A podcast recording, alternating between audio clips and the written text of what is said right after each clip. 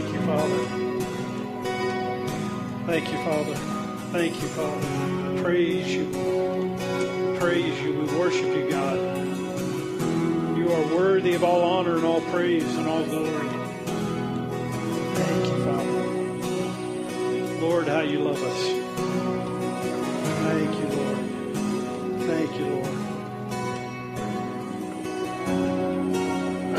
I don't know I don't know what you know about worshiping him and just being intimate with him in this moment, but that's that's what I'm feeling is just just just a time to just no profound words, just adoration of him. So just in your own way, wherever whatever you do, if you don't talk or if you do talk, just just tell him how much you love him.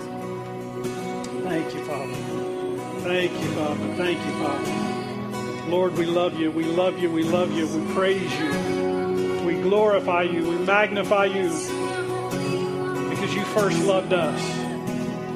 Because you first loved us. Father, thank you so much. Thank you so much for your Son, Jesus. Thank you for your Holy Spirit. Thank you for giving us everything that pertains to life and godliness. Thank you for seating us in heavenly places with Christ Jesus. Father, thank you for the blessings around us.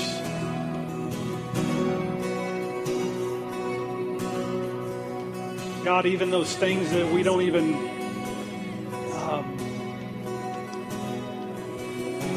are not even consciously aware of so many times, Father, I just thank you so much that we you you are always conscious and aware of us. So God, thank you so much for giving us, for forgiving us, for walking with us, even when we're not perfect, even when we're not holy, even when we're not conscious and aware of your presence. God, your presence is there. You never leave us, you never forsake us, not even to the end of this earth. We thank you. We praise you, God. You are so good. You are so good. You are so good. Thank you, Lord. Thank you, Lord. You feel that?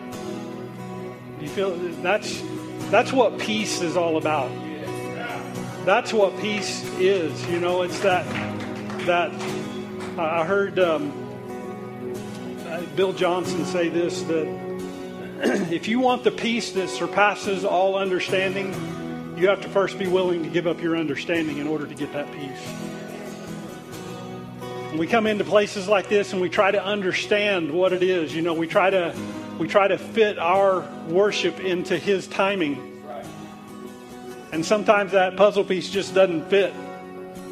But we got to we got to just be in that moment anyways and allow his peace that passes all of our understanding to be in that moment. That's what this is. May the Lord come upon you and give you peace. Amen. That's that's something that's something that is rare in this time is to find peace. Know how you just did know how you just got into that moment because every day you're going to need that.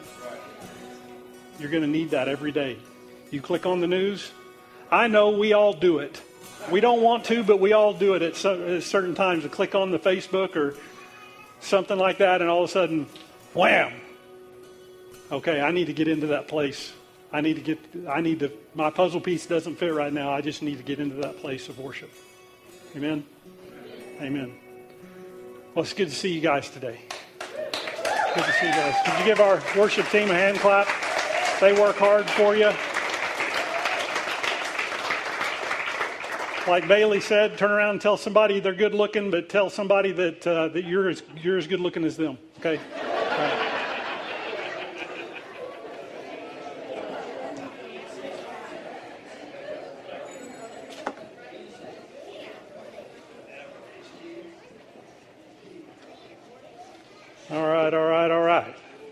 How's everybody this morning? Well, it's good to see you guys. Good to have a, a pretty, pretty well packed house this morning. Um, y'all doing okay? Doing okay through this time, through the season that we're in? Three of you are. Oh, that's great. I'm glad for you three. And uh, man, I just uh, really today getting into this. Um, I'm kind of, uh, I don't know, the way that I've been feeling, I'm kind of going old school. And if you weren't here in the beginning of the days that we started, I mean, we're here we are in our 20th year. And many of you sitting in this room wasn't with us when we first started. And um, when we first started, I, my, my ministry style was a little bit different than what you guys have witnessed over the last five or six years. And uh, I'm kind of I'm kind of going back to the old school. And so, um, if you like all the little kitschy creative stuff, sorry, I don't have no breaker one nine for you today. See, you see, you go, oh, and I'm like, crap, did I miss it? but anyways, um, just wanted to kind of go back and God's doing some things, and and um, I want to I want to rediscover who we are. I want to rediscover who this church is, who we started out to be, and uh, why God why God called us to this area, why God called us to you, why why God called you to us. And I believe that you're here not because we're just such a cool church. I, I think we're cool. I'm I'm learning how to be cool in my older years, trying to, trying to let my kids think I am. I'm trying to trying to let my kids know that I'm as cool as they thought I was. And and so, um, anyways, uh, just uh, I, I, just really have the desire to to rediscover who we are. And um, so, what a better way to do it than than 2020? Because how many of you know 2020 is a thing of its own now? I uh, I brought this up here, my phone up here, because I somebody a friend of mine posted this the other day on Facebook, and it says 2020 is going to be a synonym for crazy for the rest of our time. Yo, my man over there is a little, you know, 2020. or, I gained control of my car for a moment, Your Honor, but then things went 2020. that's that's going to forever be a, a definition of our life because 2020 may go down as the most um, interesting, insane, bipolar year of our lifetime. And, and I, don't, I don't know about you, but for me, this has probably been one of the craziest times. I can't think of a time that I was ever um, felt like I was in more crazier times than in, in um, 2001 whenever 9 11 happened. I mean, that started us into a crazy tailspin of itself, but it kind of, you know, it's kind of like the pilot pulled back on the stick a little bit and got us all leveled out after a few years. And maybe this that'll happen here, but I don't I don't know that it will. I just really don't know that it will. And you say, well, thanks for the good news, Pastor. You know, we're all we're all wondering what's next. We're all wondering when is this going to be over? When is this going to end? Or where do we go from here? I mean, the the when, what, where, whys, and hows are are happening in our lifetime, right? And you know, when when is this when is this all going to end? You know, where do we go from here? I don't know and you don't know. We don't know. And as human beings, that's, that's pretty difficult because we like to know where we're going. You know, moving, moving through life in, um, in the rhythm of predictable is effortless, it's easy. You know what I mean? When, when we know what's around the corner, when we know what's coming, when we know that the election is coming up, and we know which way we're going in the election, it's easy to, to walk those things out and look forward, right? But it's when you don't know what's next, It's being thrown out of your life rhythms and not knowing. And that's what being a person of faith is all about. Did you hear me? Are you all here today? See, our faith in God and our faith in His Word and our faith in the Spirit of God that's on the inside of us brings comfort and peace and insight. For us not to be engulfed in the times, but to navigate, learn how to navigate the times that we're in. That's what being a person of faith is about. Uh, being a person of faith, and I said it last week, you know, it's, it's not about, I'm not here just to tell you how to be a good Christian. I'm here to help you navigate your faith. Your faith is not about you being a Christian or, or about you being this label or that label in the Christian church. It is about you knowing how to navigate the lifetime of our faith, the faith of our lifetime. And so I, I want to get back to some of that. I want to I want you guys to know how to navigate the times and to know the times that you live in. So, you, if you if you have your Bible, you can turn over here if you if if you want to go over here, I'm just going to read one verse to get us kicked off today. So you don't have to go and find this. It's in second in uh, I'm sorry in First Chronicles chapter 12. And if you're trying to find that in your Bibles, the First Chronicles is right before Second Chronicles. but it's right after Second Kings. It's over in the Old Testament. And uh, here in, in, in First Chronicles, um, just give you a little lead in to what we're talking about here in First Chronicles chapter 12. In, in 10, around 1080 BC, Israel was being led, Israel, Israel is being led by judges. They don't have a king yet. They're, they're, it's, a, it's a council of judges that lead the whole nation of Israel. And that council of judges the, the, the, the people of Israel begin to look around at the other kingdoms around them, and they said, Well, they all have kings. They're a kingdom. They're not a nation, they're a kingdom. And we want a king. And God said, All right, pick you a king. You're not going to like it, but you pick you a king. So they picked a guy named Saul. And in the beginning, Saul, the first king of the nation of Israel, was a good dude. He was a he was a, a, a guy. He was a godly man. He was following after the things of God. He was walking in the ways of God for about 20, 25 years. He's walking in the ways of God. But after 20 or 25 years, the the the power started going to his head a little bit. Anybody ever been there? Anybody ever known anybody like that? Yeah, we all have. We've all had that boss anyways, the, the power starts going to Saul's head, and, and he goes off the rails. He even begins to get begins to get a little bit manic, depressive. He begins to get a little bit bipolar. I think that if if a um, psychiatrist were to read this story, that he would say that, that Saul went a little bit bipolar and didn't have the right meds. I got one little fly up here that's just begging to be with me.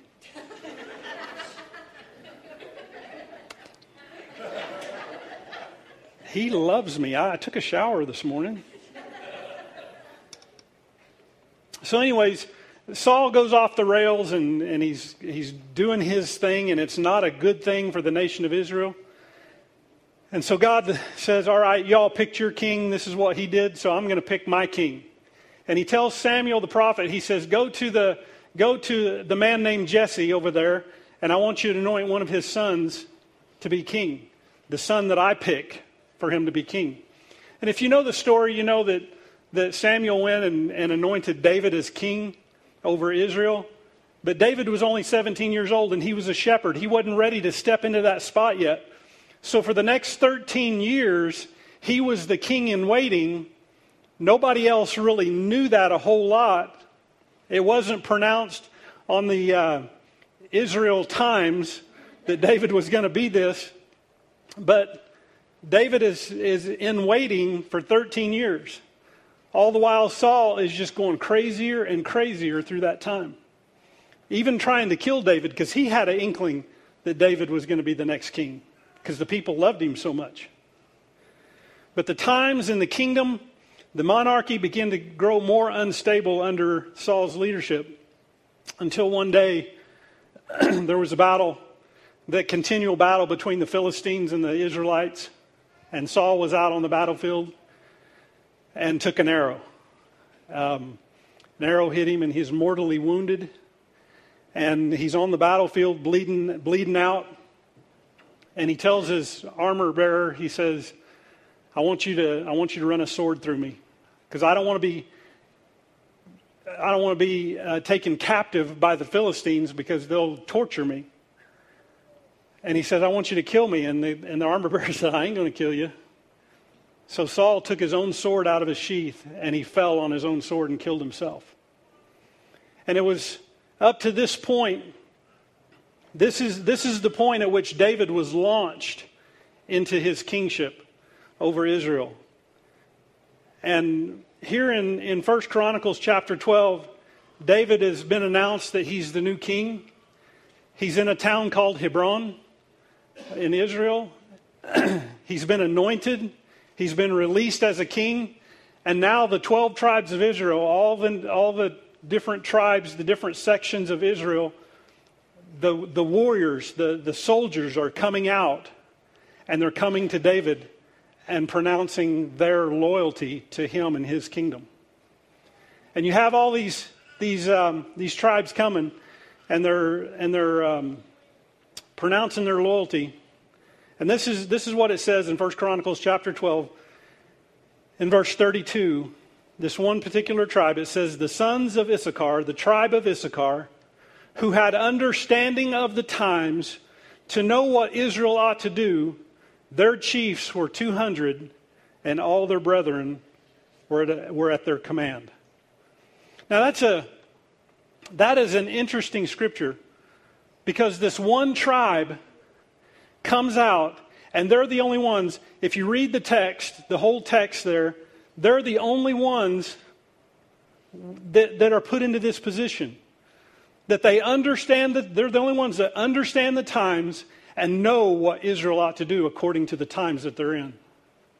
And it says that 200 of them were put into that position. When you look at the text and go through all the other 11 tribes, there are thousands of the other tribes that come 8,000 of this tribe, 20,000 of this tribe, 40,000 of this, this tribe, but the sons of Issachar is 200. All the other tribes are prepared for war, have articles of war, have um, knowledge of being a warrior, but Issachar says nothing about war. It just says that they understand the times and they know what Israel ought to do. So that's, that's where I want to jump off today because I believe with all my heart that we in this church are like the sons of Issachar. I'm not saying that we're not warriors. I'm saying that even within the midst of the war, we understand the times and we know what we ought to do. That is our calling, that is our position. We may not be a big mega church, but we're the people that understand the times and lead the nation. Let me pray over you guys and then we'll get into this. Heavenly Father, oh God, thank you so much for the moments that we have. The moments that we get to be together and dig into your word. Father, I just thank you so much for those that have come out today and said in this congregation. But Father, I thank you for the many that are sitting at home today, that I pray that this message would translate to them. That as they sit in their homes, as they are in their place of work or wherever they're watching from, Father, that your spirit would begin to minister to them, that they are like these sons of Issachar, that we are called to understand the times and know what we ought to do in the midst of these times. I thank you, Father, for the anointing of your word that goes out. I thank you, God, for the empowerment of your word that goes out, the empowerment of your spirit in this room and through these airwaves. I thank you so much for what you're going to do in us today. In Jesus' name. Amen. Amen. About 15 years ago, there was a guy that come to our church. Of course, we hadn't been going for very long, and um, I didn't know come here from sic 'em about being a pastor. I still don't. I'm still working on that. I'm still learning and growing in that. But this man that come to our church, he was a, a former local pastor in Fort Collins, and he'd shut down his church. and some him and some of his people had started coming to our church. And sometimes when another pastor that's been in it a lot longer than you has come, comes to your church, you kind of go, you know, you know, got to kind of put up the wall and make sure he's not coming in to take over things and and things like that. But he wasn't. He he come into our church. I felt like it, that he had a pure heart. I believe with all my heart that he had a pure heart, and we began to have a good relationship. And um, he he was a man of knowledge. He he had a lot of a lot of knowledge, and he he began to open up the the door for a lot of things for for me and Lynette and and our growth going forward. And he had written a book um, about the American economic system, um, basically the debt bubble uh, collapsing, breaking down. That he was looking into the future and seeing this stuff happen the, he, he, in this book, he talked about political downturn. He talked about the New World Order, all that uh, far out there stuff. Man, it was crazy, the stuff that he, that he wrote about and talked about. But out of all of that stuff that he um, opened my eyes to, the one great thing that he opened my eyes to at that moment that has carried on for years is that he opened my eyes to the richness of the Old Testament. I was a New Testament guy. I love my New Testament. That's basically mostly what I preached out of, is just the New Testament. But when he came in and opened my eyes to the Old Testament, there were scriptures like this one that began to blossom, that began to explode in my life. And it, and it carried me into the next piece of who I am. And so he was the first one that I ever heard share this verse. And when he shared this verse, it struck a chord on the inside of me because I felt like this verse would be the key or be a key to this church and the future of this church. In 2005, when all these things began to happen, here we are, 2020, crazy 2020. All these things, you, you remember 2019 coming into 2020? That all these pastors and all these preachers, I even myself, felt like 2020, perfect vision. We're going to have perfect vision going into the year. Yeah, that's not a vision that I want. I could have never envisioned this. but here we are in this time, and this scripture has begun to blossom in my life, and I hope it's blossoming in your life because um, the times are crazy and it's, it's, this is key to our identity. I say our identity, I, I believe, especially in 3C, Northern Colorado Cowboy Church. It is, it is key to the, to the um, identity of who we are. So it said there in that scripture, it says, the sons of Issachar who had understanding of the times to know what Israel ought to do having understanding of the times. That word times, Lynette preached at the beginning of the year or coming into the beginning of the year about Chronos time and Kairos time. You remember that? Chronos and Kairos are the Greek words for time.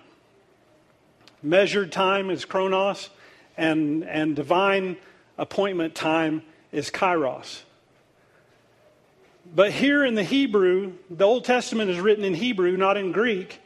The word time there, or times, goes along with the kairos time. It's a, it, the definition is it's a particular time, it's a particular season, it's an age, and especially it means current times. And it says that the sons of Issachar had understanding of those times. Had understanding. and they knew the times. So I looked up the words understanding and know in the Hebrew. Two different Hebrew words, but they come back to the same base word, the same base or the same root word. And the definition for that root word is to discern. They had understanding, they knew how to discern the times and to discern what to do in those times. The word discern is a big word. But listen to this. This, this is going to be key to what I'm saying today is the word discern means to distinguish something barely perceptible. Distinguish something barely perceptible by sight or other senses.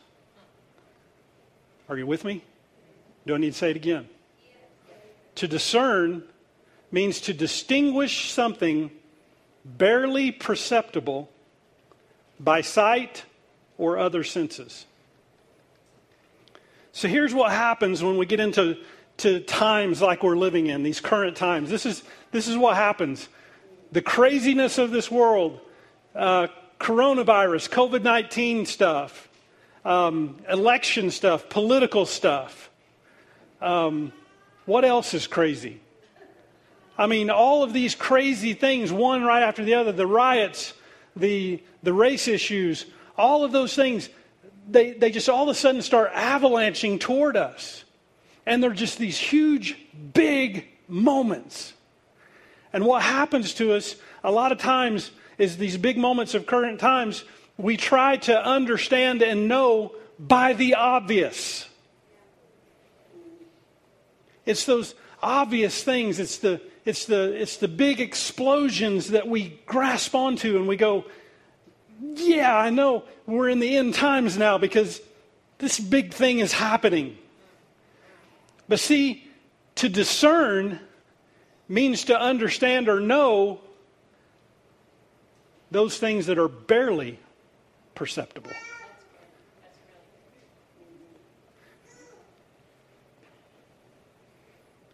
See, the results in that, in, in, when, we, when we look at the obvious things, the results is seeing the big moments that we begin to look at them through the lens of fear. The big explosions happen and it scares us. It scares us. And we begin to look at it through the lens of fear. And that's where we begin to cry out as the church. Now I'm talking as the church because the world is looking at it who don't have the faith, have faith, they're looking at it and going, "Oh crap." But we in the church have faith. We shouldn't be looking at this and going, "Oh crap." Now I'm sorry if there's little kids in here, and I'm, I, if they go home saying that word, I'm I'm sorry.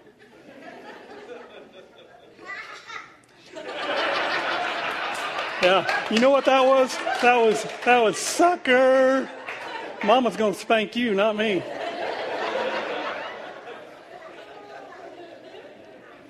See, it's, it's in those Opu moments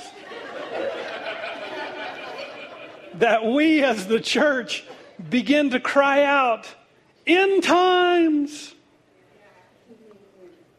mark of the beast, rapture.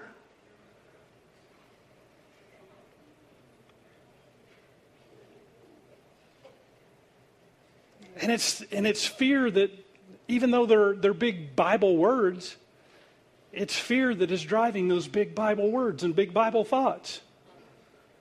See, our thinking is that these big moments, these big moments are the keys to Jesus' return. And I'm not saying that these big moments aren't keys. I'm just saying they're not the only keys, and they're not the most important keys to Jesus' return. Because it's for us to understand the times and know what we ought to do to know those times, to discern. It's, it's ours to discern. If we get caught up in the big moments and the big obvious things that are driven by fear, we'll miss the will of God that He has for us in those moments even though we think we're talking the will of God. we're missing the will of God. Because we can't discern, we can't discern if we're being led by fear. Discernment does not work if we're led by fear because we're looking at the big, moments and not the barely perceptible ones. I heard this many years ago. Matter of fact, a, a, preacher named Rod Parsley said this years ago. I used to have a, a, a cassette tape teaching on it. Y'all know what cassette tapes are. There's a little white thing. If you have a cassette player, I would like to buy it from you because I'd like to hear that teaching again. Anyways, um, no, I had a, a teaching set on fear. And Rod Parsley said that fear is an acronym meaning false evidence appearing real. And if we're driven by fear, we're being driven by false evidence that appears to be real. So I want to I want to teach just a little bit. Is that okay with you guys? I don't I don't want to go over your head, but as God was showing me these things, I'm going. Uh, how am I going to talk about that? How am I how am I going to say that? So I'm just going to give it to you the way that God showed me, and I hope that I don't I hope I don't buckle your brain because I'm simple. But God shows me same things sometimes, and I'm like, so here's, here's what I'm going to say. These words, understanding and know. Every Hebrew word has a gender tied to it. I don't know how the Hebrews did all this stuff, and I don't understand it all, but what I do know is that every Hebrew word has a gender tied to it male or female gender. There's only one word that I know of that has both genders tied to it, and that is the word Jehovah, which is God. It's God. He has He is He is all encompassing. So every Hebrew word has a gender tied to it. And when you look at the word understanding here in uh, 1 Chronicles 12, it has a female gender tied to it.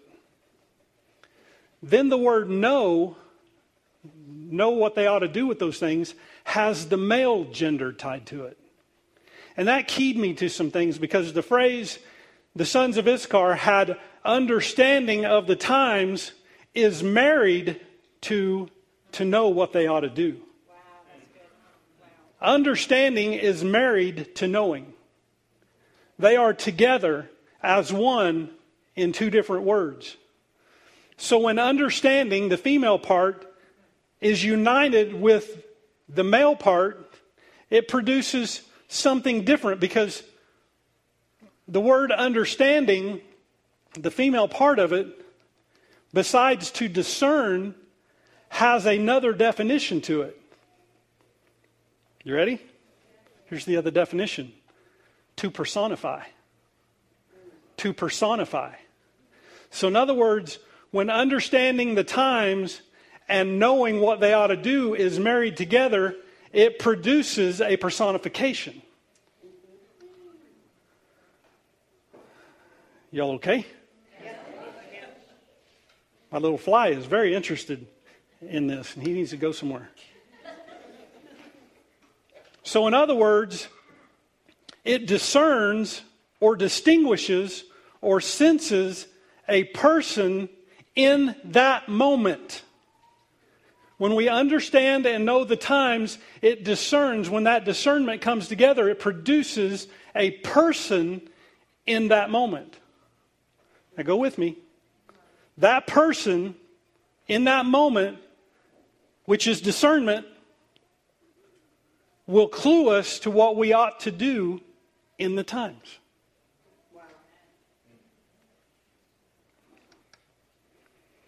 I like when I was looking up this word times, I study out of a Spirit filled life study Bible. I don't know if you all have one of those or not, but Spirit filled life study Bible says in Isaiah 33, which defines the same word in Isaiah 33 as the word times in 1 Chronicles 12. It says this. Listen to me. It's, it's speaking of that same thing that I'm talking about understanding and know, being married together and producing a personification it says this in the Spirit filled Life Bible it speaks of the stabilizing force God will provide to believers even in the midst of uncertain times of this present age. it speaks of the stabilizing force. The stabilizing force. Discerning is not about the moment, it's about the person. It's not what, about what's happening in the moment, it's about what, who is in the moment. Does that make sense? And that stabilizing force that we're talking about in the moment that God provides in the times when we know and understand, that stabilizing force is Jesus. Jesus is in the midst of that. You say, well, isn't the Holy Spirit in the middle? Yes, the Holy Spirit is the Spirit of Jesus. It's his personification, who he is. And he's in that moment. Now, I told you before, I'm a New Testament guy. I love the New Testament. I love me some New Testament because that's where I live. I live in the New Testament. In 1 Corinthians chapter 12, you don't have to go over there, but in 1 Corinthians chapter 12, some of you will recognize that that section of Scripture in the New Testament talks about when we are empowered by the Spirit of Jesus, the Holy Spirit, that we begin to have accessible to us the gifts of the Spirit. And one of the gifts of the Spirit is spoken of in verse 10. There's nine gifts of the Spirit. One of those gifts of the Spirit, from, this is from the Passion Translation, says this the gift to discern what the Spirit is speaking. So when we are empowered by the Holy Spirit as believers, when there's big moments that happen in our life, when there's riots, when there's viruses, when there's politics, when all of this stuff is just getting crazier and crazier by the day, we have the ability, empowered by the Spirit, to discern what the Spirit is saying in that moment. It is a gift of the Spirit. You say, well, don't certain people have that? No, anybody who's empowered by the Holy Spirit has access to that. So we need to launch ourselves into that. We need to lean ourselves into that.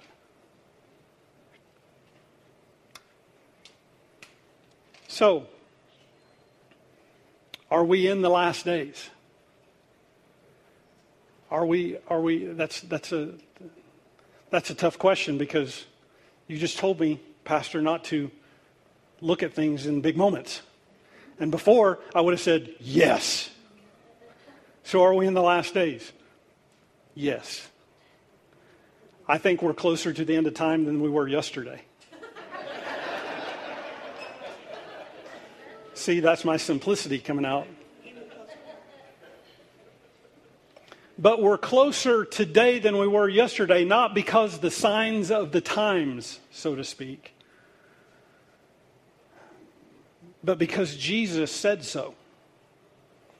The personification of the moments that we're walking through, this current generation, this current time that we're walking through, Jesus said so in His Word. Discerning, remember, is not about the moments, it's about the person. So if you have your Bibles, if you would, let's, let's start landing this plane. I need to do it quickly. If you have your Bibles, go to Luke chapter 21. I'm going to go to the, the New Testament. I'd rather go to Jesus' words than my own. Luke chapter 21. it's just a, here in Luke chapter 21, it's just a few days before Jesus is going to the cross. He's in Jerusalem for the last week of his life, and he's not dwelling on the last week of his life, knowing that it's coming. But he's in the, in the temple and he's teaching his disciples or teaching people, anyone who wants to hear. He's in the temple teaching to the people. And what is he teaching about? The end times. He's teaching about some things and he says some things that, that keys people to, to wanting to push into the, to the end times. And he says something to them about worshiping, and he says that there's, there's going to come a day, he's standing in the midst of the temple, and he says there's going to come a day when every stone that you see will be turned upon itself. Talking about the destruction of the temple. And when he said that, That just haired some people up. You know what I mean? You know what I mean by hairing, hairing you up? You know, get all fauché, get mad. It's like one preacher said the hot sauce began to run up the back of his legs and come up into his brain. Get, getting upset. And Jesus says that, and it sparks a question. And this is where I want to start here in Luke chapter 21. I'm going to read a bunch of scripture here, and I'm going to teach, kind of teach going through it. Here in verse 7, it says, So they asked him, saying, Teacher, but when will these things be? And what sign will there be when these things are about to take place? Did you hear what they said? What, what things? What signs? And he said to them, Take heed or pay attention that you not be deceived. Now, listen, if, if we're going to run through some big moments in these last days, he's saying, Don't be deceived by the big moments. Don't be deceived. If he's telling us not to be deceived, it's easy to be deceived. For many will come in my name, saying, I am he, and the time and that the time has drawn near, therefore do not go after them. He said there's going to be people talking about these end days. Don't chase after them. And he's talking about the person or the thought. He says, but when you hear, this is, listen to this. But when you hear of wars and commotions, now, how many of you know we're listening, we're hearing wars, hearing about wars? The word commotions mean disorder. He says, when you hear about wars and disorder, hello? Do not be terrified, for these things must come to pass first but the end will not come immediately. Wars and commotions, don't be terrified. These things have to come, but the end is not yet. Are you all catching this? Verse 10. Then he said to them, Nation will rise against nation, and kingdom against kingdom. Do you know what the word nation is there? The word nation there is the word ethnos. It means it's where we get our word ethnicity. Race will come against race. And kingdom against kingdom. Kingdom means a royal uh, way of doing things. What is our royal way of doing things here? Politics. Political parties coming against political parties. That's what it'd be kind of equal to. Let's move on. Verse 11. And there will be great earthquakes in various places. Mexico just had a 7.4 this last week. And famines and pestilence. And there will be fearful sights and great signs from heaven. But before all these things, they will lay their hands on you and persecute you, delivering you up to the synagogues and prisons you will be brought before kings and rulers for my name's sake. That's not happening in our country yet, but it's getting close. But it will turn out for you as an occasion for testimony. Good word, Bailey. Therefore, settle it in your hearts not to meditate beforehand on what you will answer, for I will give your mouth, I will give you a mouth and wisdom I will, I will give you the clarity of what to say in that moment, which all your adversaries will be able, will not be able to con- contradict or resist. It's going to be a great harvest at that point.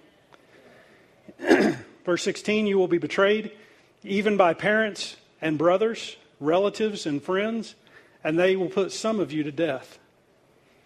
But you will be, and you will be hated by all for my name's sake.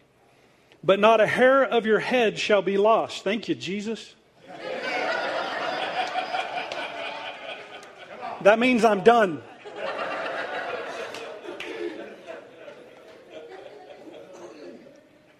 Verse 19 By your patience possess your souls. But when you see Jerusalem surrounded by armies, then know that its desolation is near. That is a key word. When you see Jerusalem surrounded, Jerusalem being surrounded has not happened ever in our day. You say, well, Jerusalem was surrounded by armies in other times. Yes, they were. But those times, even though they're parallel to what he's saying, is not happened to the point that he's saying. He's talking about the end times. He's not talking about the times before. When Jerusalem fell in 70 AD, they fell from the inside, not the outside. Rome was on the inside. Rome led that place and defeated and conquered from the inside out, not from the outside in. This is a different time.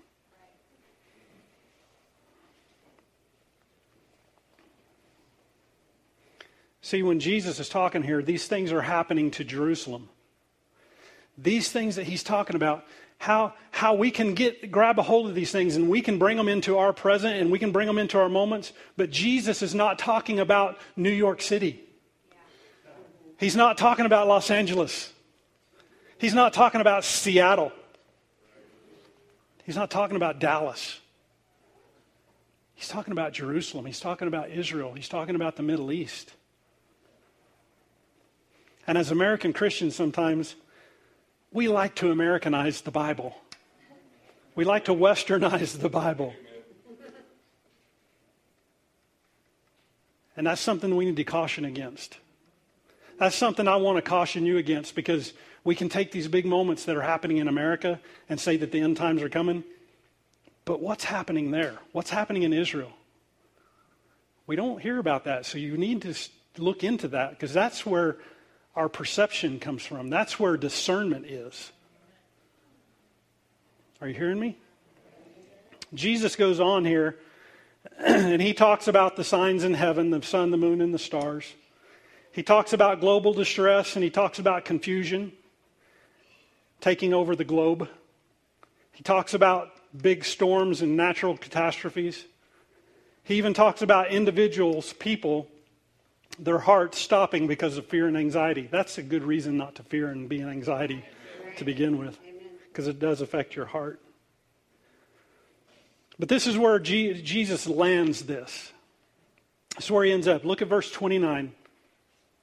This is something that I want you to see as we move into these last days. And know that this talk today is just a beginning of what we're going to be talking about over the next couple of weeks. I just, I just want to lay a foundation of some things, and I, I really hope that it resonates with you. But Jesus says here in verse 29, he says, Then he, Jesus, spoke to them a parable. He says, Look at the fig tree and all the trees. And when they are already budding, you see and know, you see and know, you see and know for yourselves that summer is now near. The word summer means harvest. So you also, when you see these things happening, know that the kingdom of God is near. Assuredly, I say to you, this generation will by no means pass away till all things take place. Jesus here in this, in this moment is speaking about two different times, two different seasons. He's talking about a season of the fig tree, and he's talking about a season of this generation that sees the fig tree. Now, it's a parable, so he's making he's alluding a lot of symbolism to what he's alluding to. A fig tree in the Bible is always a symbol of the nation of Israel, especially a, an early stage of the nation of Israel. The nation of Israel is made up of two trees, a fig tree and an olive tree. Olive tree is a mature tree, the mature nation of Israel, and a fig tree is the young nation of Israel. Are you with me? The fig tree is a symbol of Israel as a nation. And then he talks about a generation that sees these things happen. A generation, that word generation means a biblical generation. So, what is a biblical generation? You can ask that question. And there are many different terms to a biblical different, uh, many different times, uh, chronos, amounts of times assigned to a biblical generation. It can be 30 years, it can be 40 years, it can be 70 years, it can be 100 years. Those are the simple ones. There's probably a whole lot more out there. But these are the ones I want to touch on. Because he says in this, this generation, who is this generation? It's the generation that sees a young fig tree of Israel begin to bud. The word budding is to germinate or to be birthed.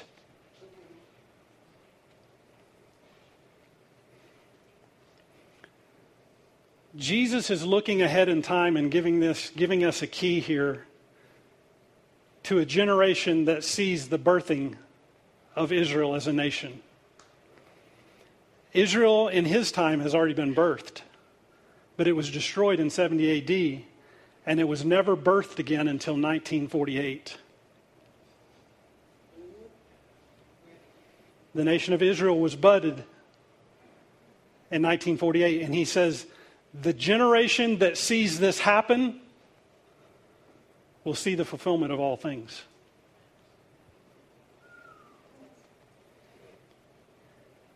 So, what generation is that? So, if it's a 30, genera- 30 year generation that he's talking about, that would have been done, he would have fulfilled all things by 1977. That didn't happen. It's a 40 year generation, 1988. There was a book written in 1985 or 86 called The 88 Reasons Why Jesus Would Come Back in 1988. And one of their keys was this 40 year generation. Jesus is going to come back in 1988. Didn't happen. If it did, he came back and didn't get me. and it could have happened because I wasn't living for Jesus in 1988, but I know some of you were. Amen? Okay, was it 70 years? That would have been 2018. We missed something if it was 2018 when Jesus came back. I believe that a gener- biblical generation in this point is a hundred year generation, which was the generation of faith, which was Abraham lived a hundred years and saw his generation come in the hundredth year the next generation come in the hundredth year. I believe with all my heart that is a biblical generation that is being spoken of here. Pastor, are you predicting when Jesus is coming back? No. I reserve the right to say no.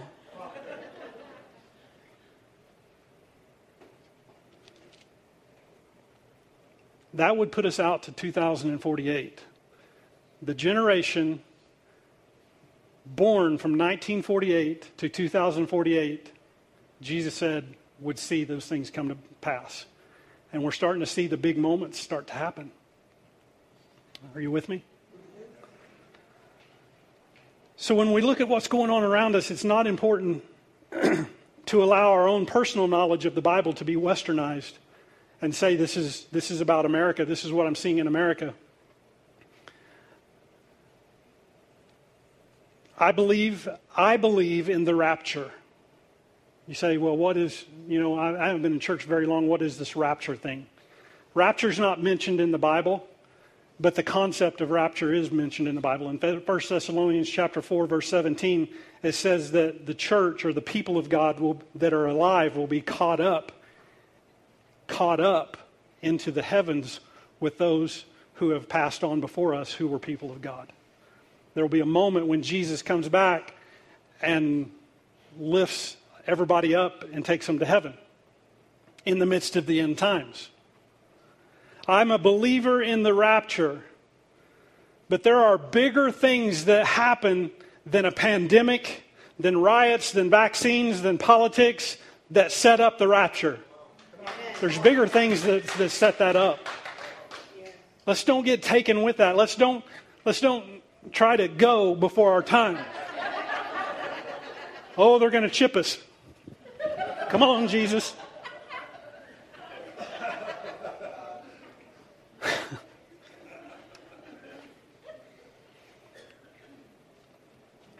here's, here's my bottom line, and I don't mean to make light of these things, but I believe for us now that we are to be like the sons of Issachar. We need to understand the times, and we need to know what to do in these times.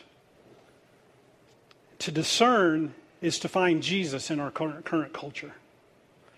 To discern means that we are to find Jesus in the midst of threats of vaccines. To find Jesus in the midst of threats of the riots coming to your land. Finding Jesus in the moment of viruses and sickness and disease. It's going to happen, y'all. So we can either be afraid of it and try to resist it, or we can step in the middle of it and say, I know one. I know one that gives me the understanding of the times and know what to do during these times. My knowing what to do may not be the same as your knowing what to do, but together we can know what to do together to lead a nation, a group of people in the direction that we should go.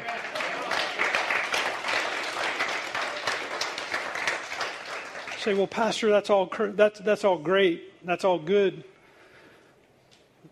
But I don't feel like I'm very discerning. How can I be more discerning? How can I do this? How can I jump in with both feet? Let me give you three ways to jump in with both feet, and I'll shut up. So if you're taking notes, you can write these things down. Three ways to train your discerning senses. Are you ready? Yeah. Very simple. Number one, slow down. When I get going a little too fast, when I get moving a little too quick, when I start driving a little too fast, my wife sits in the passenger seat and she says, Slow your roll, Indian. Slow your roll, Indian. I'm Native American, so uh, she can say that to me. I don't get offended at all because I are one. I can pack up my teepee and move really quick sometimes. Roll up my buffalo briefs and let's go. slow your roll. You got to slow down. See, the enemy loves more than anything. The enemy loves to play with smoke and mirrors. And if he can cause some big smoke and mirror moment happen in your life and get you distracted with smoke and mirrors, then he can get you to chase the little foxes. the Bible says in Ecclesiastes, it's the little foxes that spoil the vine. In other words, it's the little things that can derail you. and if we start chasing after those little foxes, we start moving too fast, we start chasing smoke and mirrors, we're going to miss Jesus in those moments and the big moments are going to happen. But Jesus said in Luke 21, verse 19, He says, By your patience possess your souls. By your patience. He said, You're going to possess the way your mind runs. That's your soul, your mind, your will, your emotions.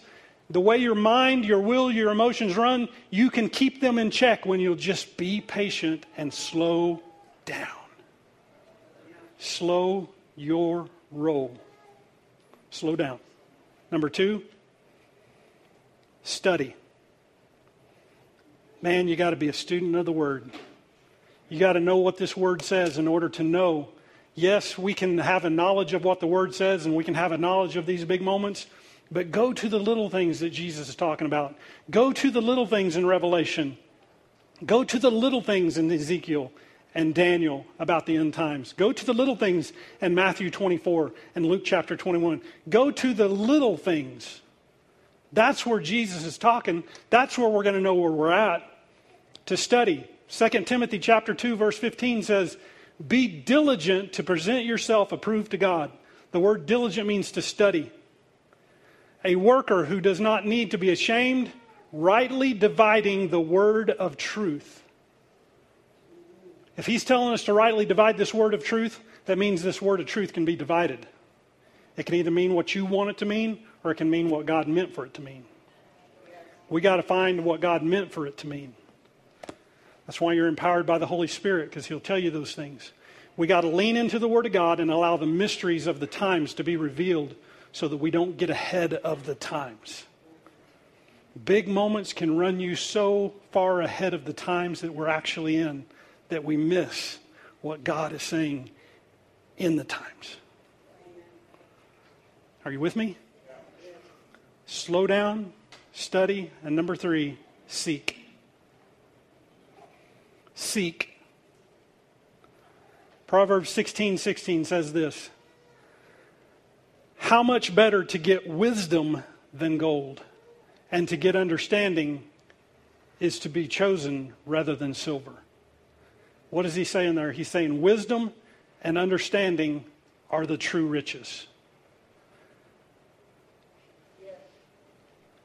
Wisdom and understanding, that is discernment. Discernment is the true riches.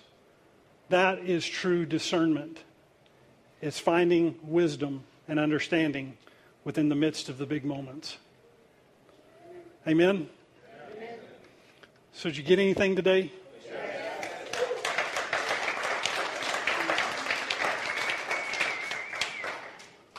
Next week, I want to push a little bit further into what it means to be a son of Issachar. Because that's, that's, Issachar is a big, a big thing. I, I, brought up that they understood and knew the times, but why did they know those things? Why would we be compared with the sons of Issachar? I want to push into that next week. I believe I found some stuff that's going to, that's going to expand who you are in this time that we live in. Amen? So come back, join us next week. I'm not done yet, but join us next week and we'll, we'll get into this a little bit further. I want to pray for you and then we'll get out of here and get you about your day. Oh, thank you, Jesus. Father, thank you for letting me and allowing me to get that out. Thank you for trusting me with your word. And I thank you, Father, for the goodness of who you are. God, you're so good, not just to me, but you're good to every one of us. You show us what to do. And I believe that in this building, in this, in this realm that we're in, this church that we're in, those who are watching online, you're in this moment. And I believe with all my heart that, God, that we are the sons of Issachar. I believe that we are to understand and to know the times that we're in and know what to do in these times. So, Father, I pray that you would remove all of the dust and all the debris and all the stuff that would try to cloud us and, and to keep us from hearing and seeing the mysteries that your word offers to us and that your word tells us. And the God that we can begin to look through these moments and see Jesus in the midst of that. So, God, I thank you for that. And first and foremost, God, in order for us to see Jesus in the midst of anything, we have to see Jesus the Jesus that died on the cross for us. Father, I pray that if there's anyone here listening to the sound of my voice in this room or by this camera or by these microphones that are picking up my voice, Father, if there's anyone that's never entered into a relationship with you, I pray that they would see Jesus right now. That they would begin to see Jesus on that cross, that beaten, bloody, piece of meat that he was hanging on that cross. That the only thing that was visible as a man were his eyes. Those eyes that were lit by a fire of passion on the inside of him to go to that cross and die for us. And as those eyes begin to look into our eyes, he's saying this. He, he's, he's not looking down his nose at us and saying, You're a worthless sinner. You're, you're, you're a nobody. You're unwanted. He's looking into our eyes and saying, I want you.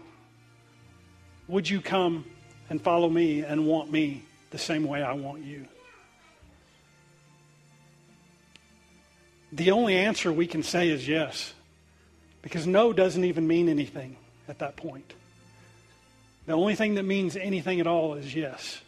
And if you've never said yes to those eyes, those eyes burning with a blazing passion on that cross, would you come and follow me?